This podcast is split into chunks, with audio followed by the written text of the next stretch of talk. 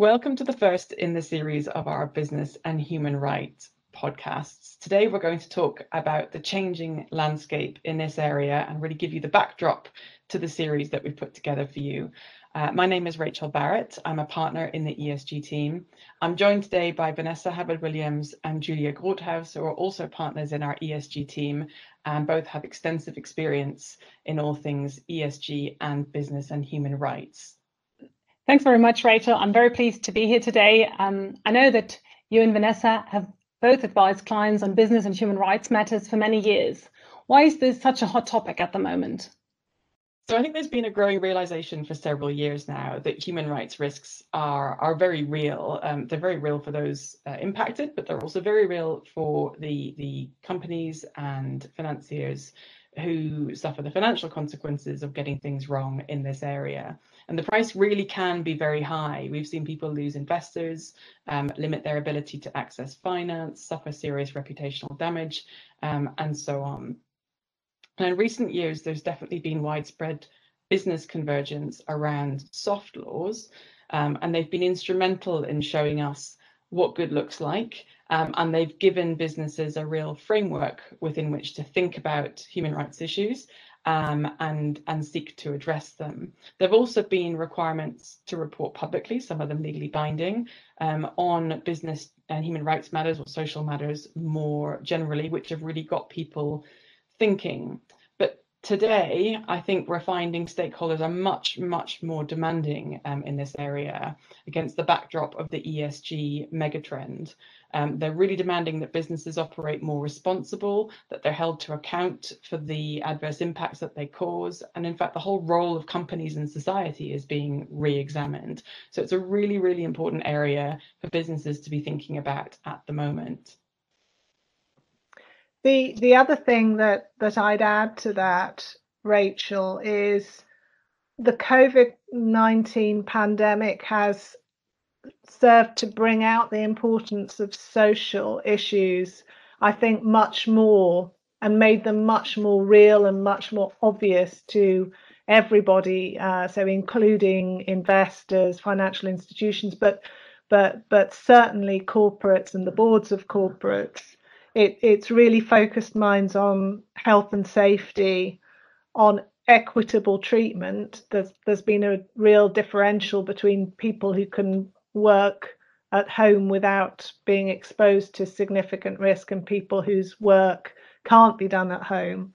And there's also been a whole piece around fairness of um, taking the, the, the, the downside risk of Uh, the pandemic and, and making sure that senior management is seen to be um, sharing in, in some of the consequences of the pandemic, which has really reinforced that, that social thread.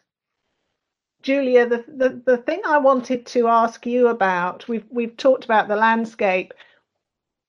Where are we going in terms of the law, in terms of the legal initiatives that are in play? Thanks, Vanessa. So the legal landscape in this field is ever-changing. In the last decade, numerous pieces of legislation have been adopted that address business and human rights matters. At a national level, various countries have implemented or are currently working on business and human rights regulation, such as the U K, Australia, Canada, France, the Netherlands and Switzerland. The various laws aim at identifying and preventing human rights violations generally, or more specifically regarding slavery, human trafficking or child labor. And they do this by either imposing reporting obligations or, more recently, by going a step further and requiring companies to take active steps to prevent human rights violations. And the E U has picked up this topic as well. In addition to several instruments requiring reporting, Rachel mentioned them before, such as the C S R directive and the rules adopted as part of the sustainable finance package, we have one piece of mandatory supply chain due diligence at the moment, which is the conflict minerals regulation. It was adopted in twenty seventeen and will enter into force at the beginning of next year. That regulation imposes mandatory due diligence on private entities to protect human rights in conflict areas, so an instrument requiring companies to take action. However, the focus is limited It only concerns importers of certain metals and minerals originating from conflict-affected and high-risk areas. Yet, the E U committed to introducing legislation in twenty twenty-one to make human rights due diligence in general mandatory for all E U companies. And to prepare that proposal, the E U Commission has launched a public consultation on sustainable governance and supply chain due diligence on the twenty-sixth of October twenty twenty that will run until the beginning of February next year. Now, when looking at these developments, I think it's fair to say that the trend is currently moving fast from reporting, say what you do, to action, introducing mandatory due diligence. Now, who supports these initiatives? Well, while mandatory due diligence has had the support of campaign groups and politicians across Europe for some time, companies have tended to be more cautious in the past and are continuing to have criticism when they see these initiatives. One area of contention is the aspect of creating a level playing field. This aspect has been raised often in the context of national legislation, but it's of course also a topic for the planned E U legislation.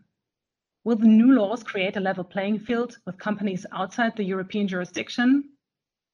There are also worries about how small and medium enterprises and micro enterprises would manage to comply with due diligence requirements, given the obvious costs involved. So, however, what we're recently seeing are more and more corporate players signaling their belief that the measures are required. For example, in late September, large corporates have signed a letter offering their support for mandatory human rights and supply chain due diligence. And these companies say that the COVID nineteen pandemic demonstrated the vulnerabilities in supply chains. In their view, and as already mentioned by you, Vanessa, mandatory human rights and environmental due diligence is key to ensure that efforts by companies that respect people and the planet are not undercut by the lack of a uniform standard of conduct.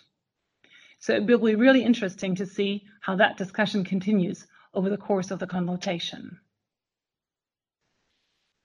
That's really interesting. Against that backdrop, we thought it would be helpful to explore the topic of business and human rights in a bit more detail for our listeners.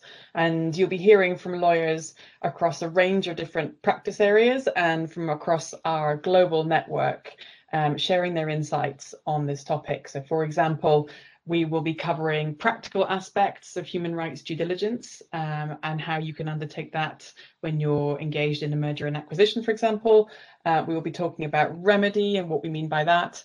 Uh, we'll be running through the existing regimes um, in this area so that people have a bit more background on those and how they operate and what might be coming in twenty twenty-one. So we hope you enjoy it. Um, we also have lots of uh, existing resources online on our Business and Human Rights webpage and E S G Hub. Please do visit. And if you need any further information or would like to chat to one of the team, do reach out to one of us.